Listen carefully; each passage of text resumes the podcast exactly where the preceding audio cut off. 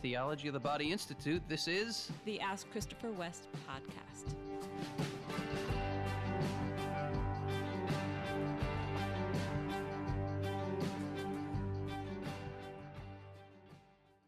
Hi, podcast listeners. Welcome back to another episode. We're happy to be with you, as always. Absolutely. It's the end of the summer here. Yeah. Just getting ready to get back into the school year. We homeschool um, our children. Or But have, there are only two left. Isn't that interesting? Yeah. I, I mean, I'm, two left to be homeschooled, not I'm- two left like the others have died. But I'm the main homeschooler planner of the both the the year long plan and the daily plans for the kids and this is the first time in a very long time since our oldest were little that I've had only two students to teach. how's that feel? Um, it's exciting. I, I actually like teaching, um, doing homeschool. I, I like the rhythm of our days in our homeschool year. And I've been, we actually haven't started yet at the time of this recording, but I have gotten out the planners and started working out what we're doing. Um, and it's fun. And the kids, I mean, not every day is wonderful, but in for the most part, they're they have a good attitude about it and we enjoy it. You are a great homeschooling mom, Wendy. Oh, thank you. I know there have been struggles over the years. Mhm. I'm remembering when five would have been homeschooled and you couldn't do it. No. And we sent a couple off to public school, sent them on the school bus, and went through all that stuff. Yeah. But you have been such a blessing to our kiddos. Are, are- is there anything you're particularly excited about in this coming fall semester? Do you call them semesters? I don't even know. What do you? That's just college life, right? You don't call it a semester, do you? Well, no, not and not for the most part. No, it's just a school year. What are you looking forward to? Are you going to be reading any fun books with the kids? Uh, yeah, we're. I always like literature, so that's exciting to do. And uh, our seventh grader is going to be reading uh, "Lion, the Lion, the Witch, and the Wardrobe" Mhm. and um, Anne of Green Gables, which are two wonderful books. So I look forward to that. Um, it's actually I I like it because of the connection that I you know I get to know my kids better, and it kind of it's a beautiful way to expose them to different people and their stories and their kind of struggles through the characters in literature. Plus, there's lots of history in a lot of um, literature, so that's it. Just makes learning not feel like learning. It makes it like just sharing something pleasant together, and I love I love that. We just got back a few days ago from launching number three off to college. Yeah, We have two already out in the workforce in their 20s, and we just launched our 18 year old into her freshman year of college. Yeah. Amazing. Hmm Means we're getting old. and this one, Beth, is at a s- school that's only two hours away, which is new for us because our other two went to schools out of state and we wouldn't see them maybe until Thanksgiving or Christmas. right. And the fact that she's able to come home weekends when she wants to and stuff, that's very fun. Yeah, we're we're happy about that. So, prayers and blessings on everybody out there who's just about to launch into a new school year, or maybe you already have. It can be a hectic time in family life, especially for homeschooling families. Please know we are in solidarity with you. We love you. Mm, Be not afraid. Lord, take care of us. You know our needs. mm. Amen. Amen. What updates do you have from the institute? We just launched the final episode in a series that Bill Donaghy taught for our patron community. Mm-hmm. uh, helping parents to pass theology of the body on to their teenagers. And I'm very excited about that. Bill is great doing this kind of thing, very insightful, very. Um, the way he teaches, I mean, it's kind of our, our whole ethos at the Institute is to teach from beauty, um, certainly not just from rules. Christianity is not a religion of laws, it's a religion of longing. And it's beauty that awakens that that longing. Mm-hmm. So Bill did this great series for parents and teenagers on how to pass theology of the body on. You can learn more. We just released the last episode. As I said, you can learn more. Click the link to become part of our patron community and your support for this work that we do at the Theology of the Body Institute, that monthly uh, contribution that you provide. It goes so far in, in enabling us to fulfill our mission. If you've been blessed by what we do, and maybe you're feeling a little Holy Spirit nudge to become part of our patron community, uh, we not only want to receive the blessing of your financial support, we want to shower you with blessings, with resources, with ongoing formation. There's a whole library of talks you can get. There's study series, uh, including the series for parents and teens that I was just talking about. There um, are these little, uh, I call them my my video journal videos. We have a library of those, just kind of meditations I film on my iPhone, and we offer them to the patrons. So learn more by clicking the link. We also have some courses coming up. We have a Theology of the Body Level 1 online. Check out the link for that. And if you've already taken Level 1, we're going to be offering Theology of the Body Level 2 in person at the end of October into the first week of November here in Pennsylvania. So check out the link to learn more about those courses. You ready for our first question? Yes, let's go for it. From a patron. This is from Father Vaughn. Hello, Father Vaughn. Thank you for your monthly support of our work. So grateful to you. Father Vaughn says this year's readings bring us into the bread of life discourse, culminating in conjunction with Ephesians 5, the great mystery. Oh, yeah. This year, however, the readings are broken up with the Assumption of Mary. I'm doing teachings on the Eucharist and plan to bring up the marital component with Ephesians Whoop, 5. whoop, whoop, whoop. Go, Father Vaughn. Go, Father Vaughn. You can do it. What are your insights on tying in TOB, the Eucharist, and the Assumption of Mary? Wow. Uh, you just gave me a doctoral dissertation topic there. Although I, I already been there, done that, so I don't need another dissertation. But it, you- I mean, you could spend a lot of time Hmm. unfolding the connections. Here is just the the crux of the matter. hmm Our bodies matter to our faith. That's the bottom line when we're talking about our faith. The source and summit of everything is the body of Christ given up for us. And what we see in Ephesians 5 that Father is referencing here, and uh, this this came up in the cycle of readings uh, two Sundays ago now, Ephesians 5. And in that we have the linking of the union of man and woman from the book of Genesis. St. Paul quotes right from there For this reason, a man will leave his father and mother, be joined to his wife. The two will become one flesh. And then he says, This is a great mystery, and it refers to Christ and the church. Mm. What we have there, what we're realizing there, what we're discovering there, is that right from the beginning, right in the book of Genesis, in our creation as male and female, and the call of the two to become one flesh or one body, we have a prophecy, a foreshadowing, uh, a proclamation right from the start of the mystery of the incarnation and the mystery of the Eucharist. Right? We have we have the proclamation of the ultimate marriage. St. Augustine says the ultimate marriage is the marriage of the divine and the human natures in the person of Christ. And the bridal chamber where that marriage is consummated is the womb of the Blessed Virgin. Woo-hoo-hoo! There we have the consummate moment of the marriage between heaven and earth. And Mm.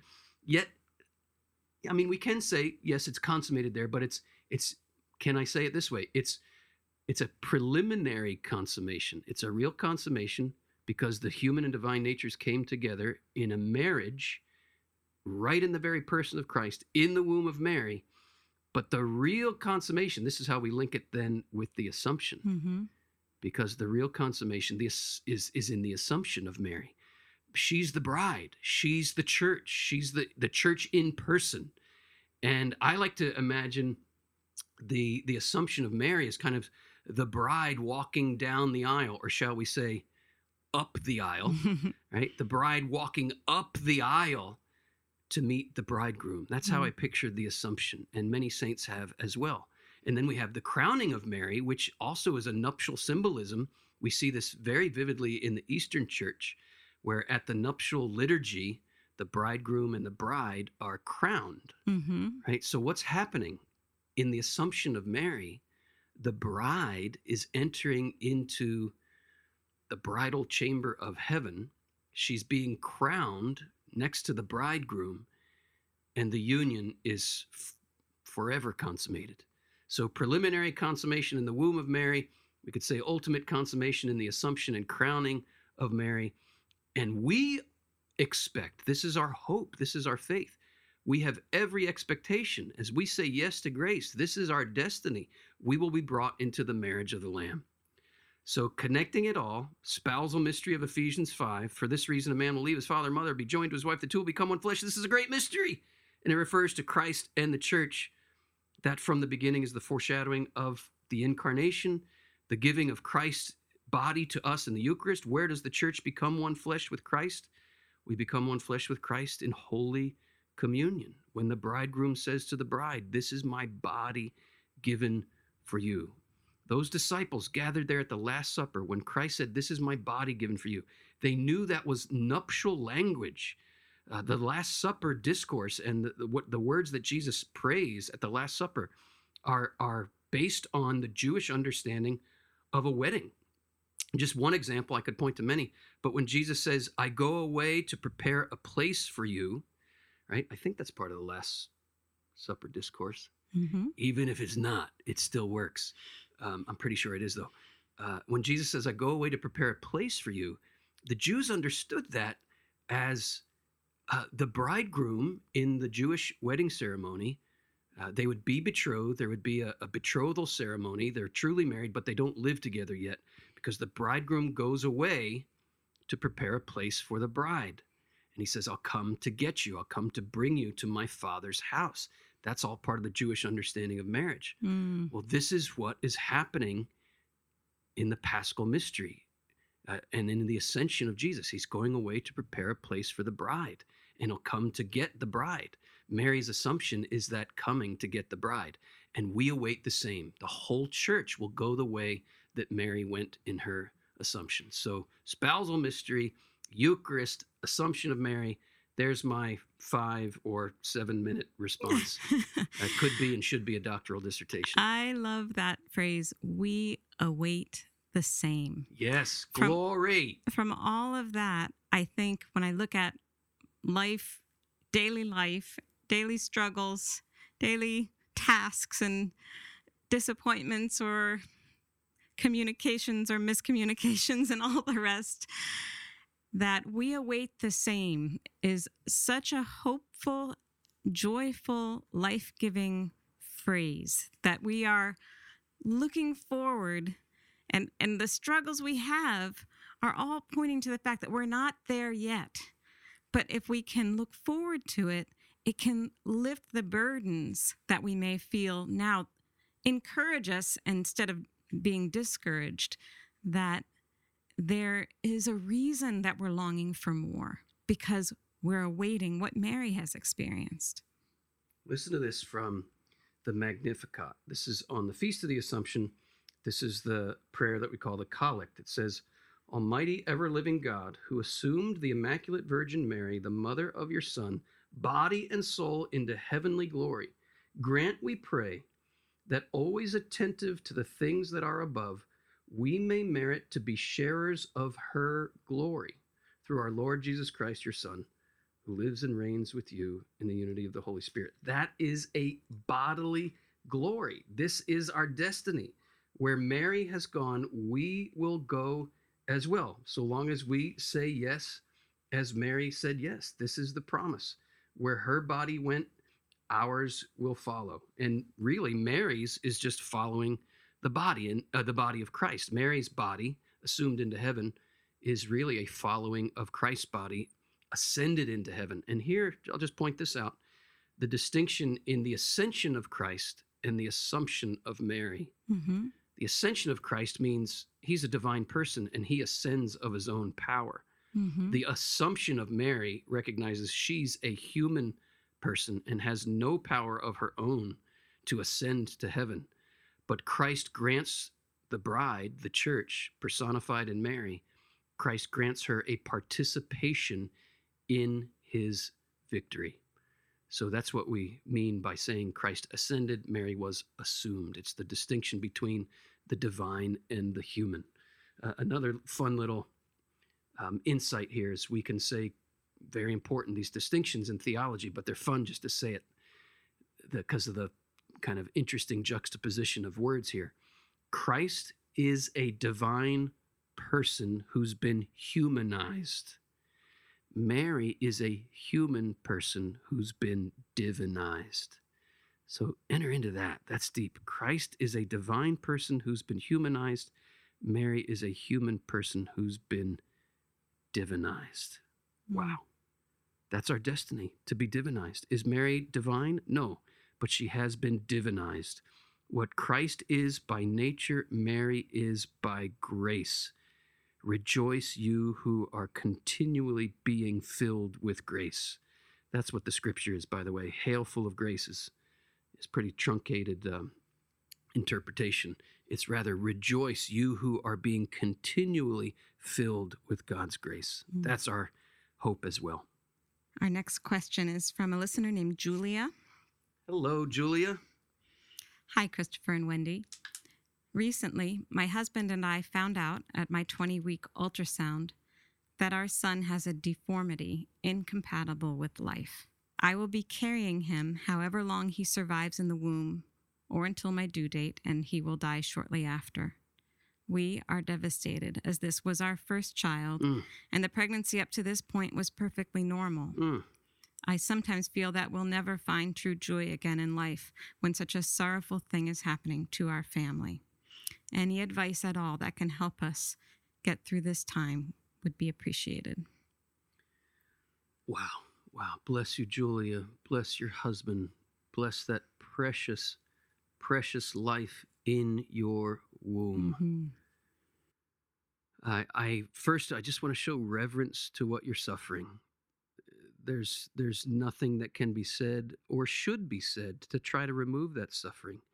It's a suffering that the Lord has allowed in your life, and it would be, in a, in a real way, it would be inhuman not to allow yourself to experience that suffering. And something I learned from my professor and mentor, Monsignor Lorenzo Albacete, that we really do a disservice to people who are suffering to try to give answers or explanations or in any way skirt the real bitterness of suffering. So I just want to show reverence to that.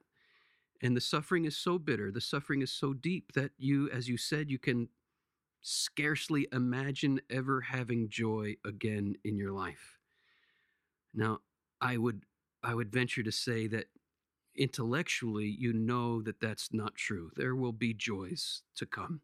This is his promise. This is God's promise that he will bring joys even out of our darkest sufferings. This is our hope. This is the promise of the gospel. Not that Christ erases our sufferings, not that he takes them away in this life, but sufferings themselves can be and will be transformed into glory. My invitation to you, Julia, would be to hang everything on that promise. Base your whole life on that promise. Uh, in the midst of the agony of the suffering, to, it's an expression I just use for myself, to plant your flag of faith, uh, if that expression is helpful. And by that, I, I mean to take a stand, to make a choice, uh, not at all to skirt or erase your sufferings, but in the suffering, to plant that flag and say, I believe in your promise, Lord, that this suffering can and will be transformed into glory. I believe in your promise, Lord, that you have already borne this suffering that my husband and I are experiencing, and you've brought it through the tomb and transformed the tomb of suffering and death into a life giving womb and and here I want to comment on, and this is this goes very deep in the theological tradition, the connection between the tomb and the womb. Your womb right now is a place of of of life. There is a new life in your womb, but you've also been given this diagnosis that your womb is going to become a place most likely where your child dies. And in some way, the womb here becomes a tomb. But here's the good news of the gospel this is what we base everything in our faith upon. Uh, St. Paul says if the resurrection is not real, then our faith is in vain. We have nothing to base our faith on. Our faith, Christian faith, is faith in the resurrection of the body. That's what our Christian faith is. And we could express it this way Our faith is faith that the tomb has been transformed by Jesus Christ into a womb. In other words, the place of death has been transformed again into a place of life. You are entering, or I would say, Julia, you and your husband are being invited to enter into the very crux, and I use that word with with import, with significance. Crux comes from crucifixion, right? You are you are being invited into the crux, into the cross of Jesus Christ. In this sorrow, in this suffering, in this loss, in this death. But you're also being invited in and through that death to the fulfillment of the promise of new life. That death is transformed into life, that the tomb is transformed into a womb. This is the promise of Christ. And my prayer for you, Julia, is that your faith, which you already express, will go deeper, that this will be a lived experience in your life of the power of the paschal mystery of death and resurrection. And paschal here means passing over, right? Why did Christ endure the cross? It tells us in the book of Hebrews, for the joy set before him, Christ endured the cross. My prayer for you, Julia, for your husband, will be that the Lord will give you a real window into that joy that awaits you. And maybe we can paint a picture. This child you have conceived, this child you are carrying right now, is destined for eternal life. Right? Life in the womb is just the, the foreshadowing of, of the life of regeneration. Right? This is our destiny. Uh, we, we must be regenerated, born again to enter the kingdom. And, and this child of yours is destined to be regenerated and to enter everlasting life. When we look from the eternal perspective, this life is a snap of the fingers and it's gone. Here today, gone tomorrow. Lord, teach us to number our days. Julia, you and your husband are being invited, I believe, to set your sights on eternal life as your true fulfillment and on the reunion you will have with this life that was conceived from your womb. You will rejoice forever. This is his promise. You will rejoice forever with this child that has come into the world through the love of you and your husband. Wendy, what are what are your thoughts? You know, my parents went through this a very similar thing with their first pregnancy. Their very first child died in the womb, and um, they didn't have the 20 week ultrasound. This was back in uh, 1967, but they did know that the baby had died and had to wait until labor started to deliver the baby. And they, um, so I feel a connection to this couple, even though I myself haven't experienced it, just thinking about my own family story. My parents went on to have four other children. But as I think about that experience, um, that you're in right now, I, I think about just the challenge of living each day, you know, of of waiting for it all to take place, you know, to get this news and and you really have to just be surrendered. There's there's not a course of action that you need to take other than prayer and closeness to one another as a couple, supporting one another through this time the the scripture that just was coming to my mind thinking about your baby is the Lord saying at creation, behold, it is very good. Mm. And I just I just want to speak that about your beautiful son. Behold, he is very good. Praise God. And, and whatever way that can just comfort your hearts as you go through this time, behold, he is very good. I want to comment on one thing she said. Uh, she described the diagnosis that he has a condition incompatible with life. And I want to come back to the eternal perspective. It may well indeed be incompatible with temporal life, but your child and his condition is not incompatible with eternal life. And whatever that wound is, whatever that defect is, that very wound will shine with a glory for all eternity that we can't even begin to fathom here and now. Eye has not seen, ear has not heard what God is ready for those who love him.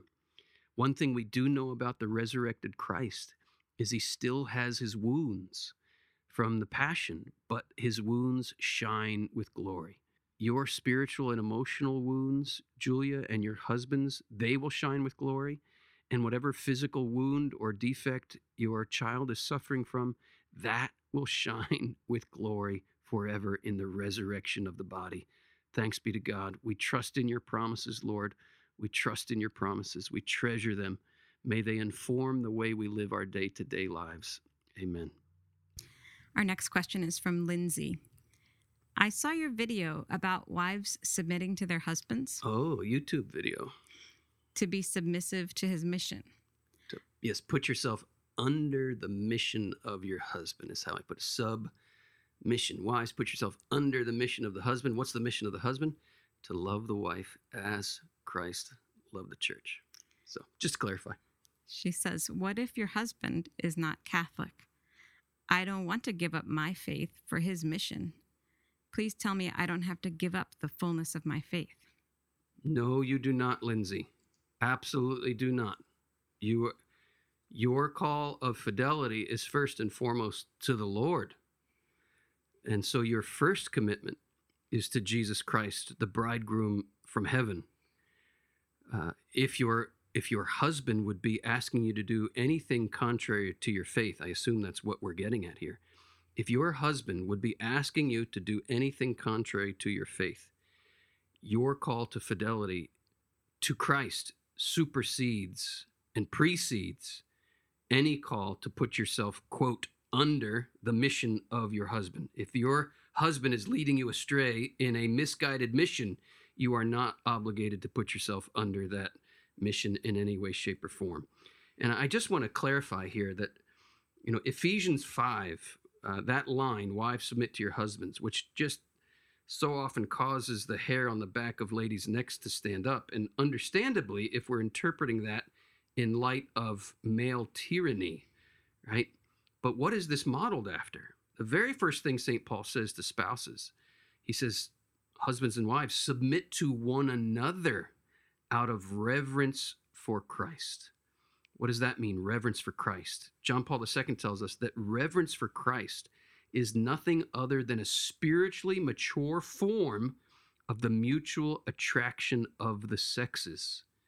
Right? Mm. What we're called to here, I am called to be so attracted to your mystery, Wendy. Mhm. The mystery you reveal as a woman is a is the mystery that we call the church, the bride, the temple, the dwelling place of the Lord. The theology of a woman's body is precisely the theology of the temple, the dwelling place of the Lord. And it's not just poetry. If Christmas is real, really and truly, woman's body became the dwelling place of the Most High God.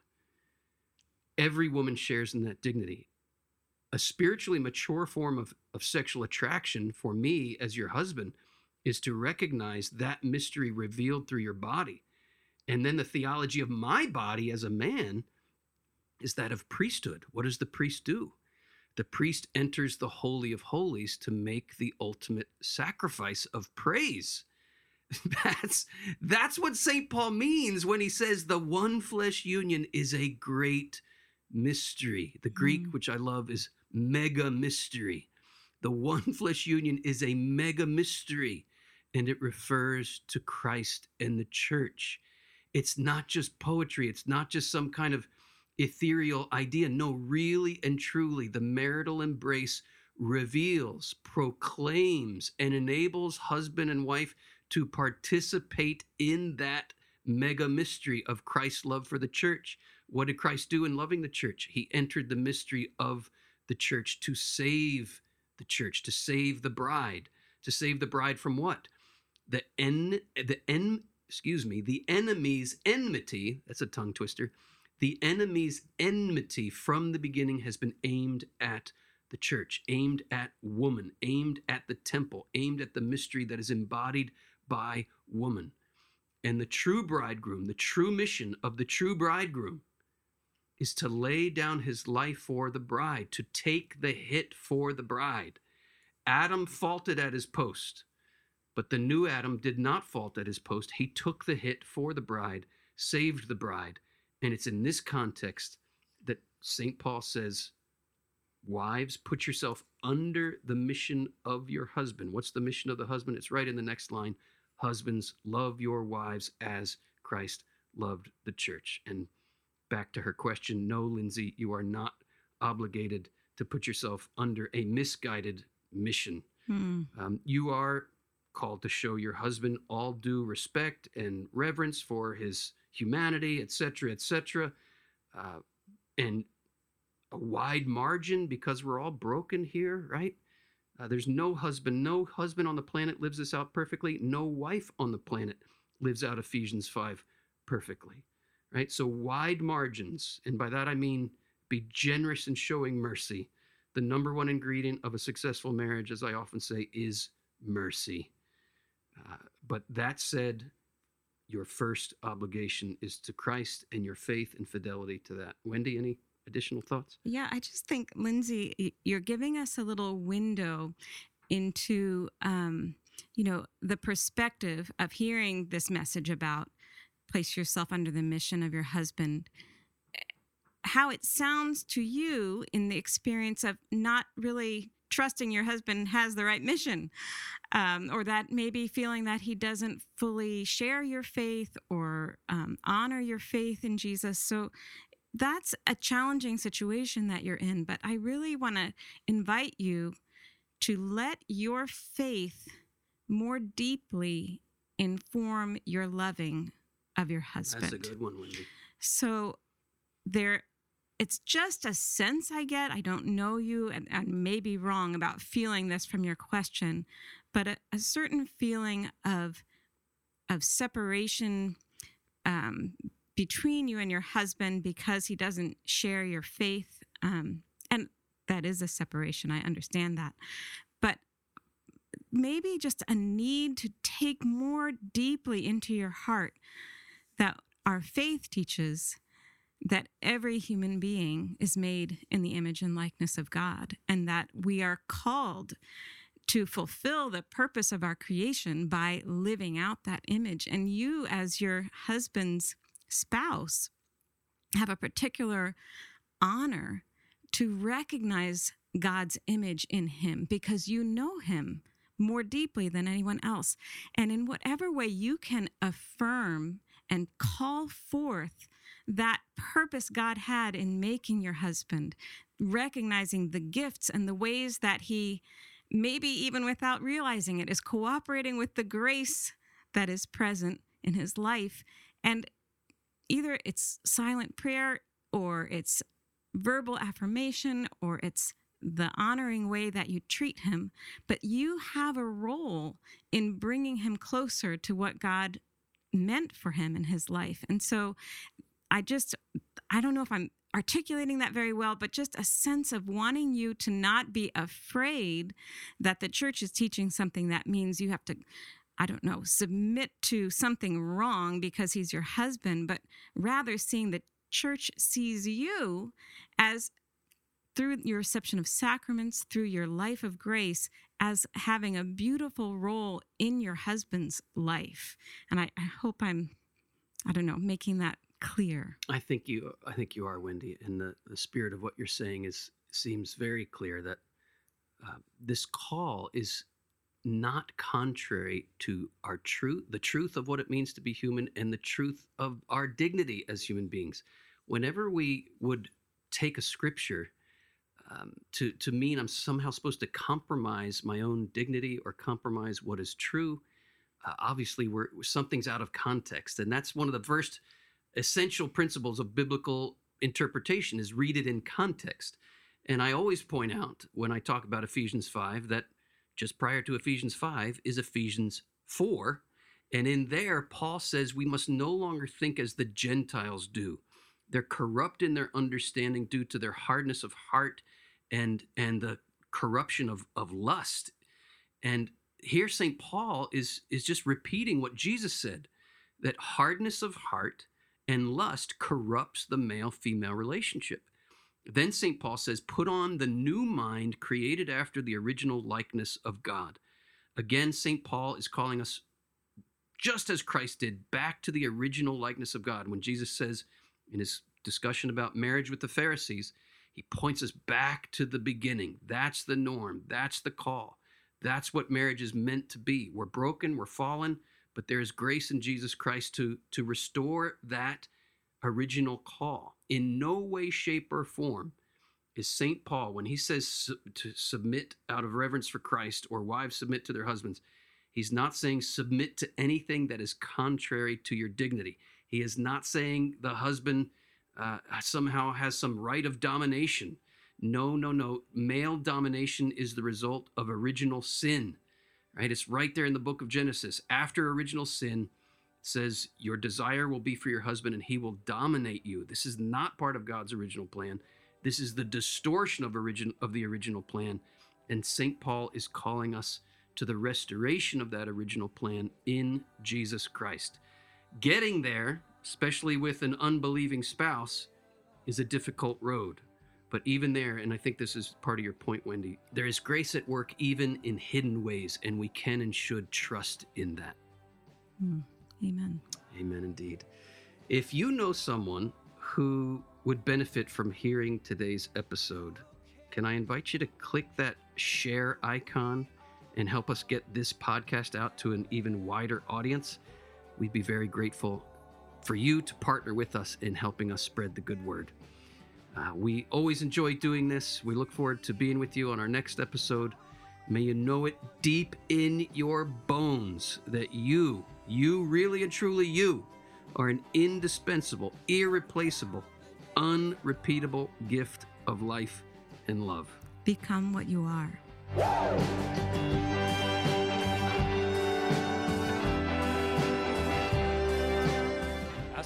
West is brought to you by the Theology of the Body Institute, with music by Mike Mangione. Christopher and Wendy hope that the information provided is helpful to you, but remind you that they are not licensed counselors. If you are going through serious difficulty, a list of trusted counselors and psychologists can be found in the show notes.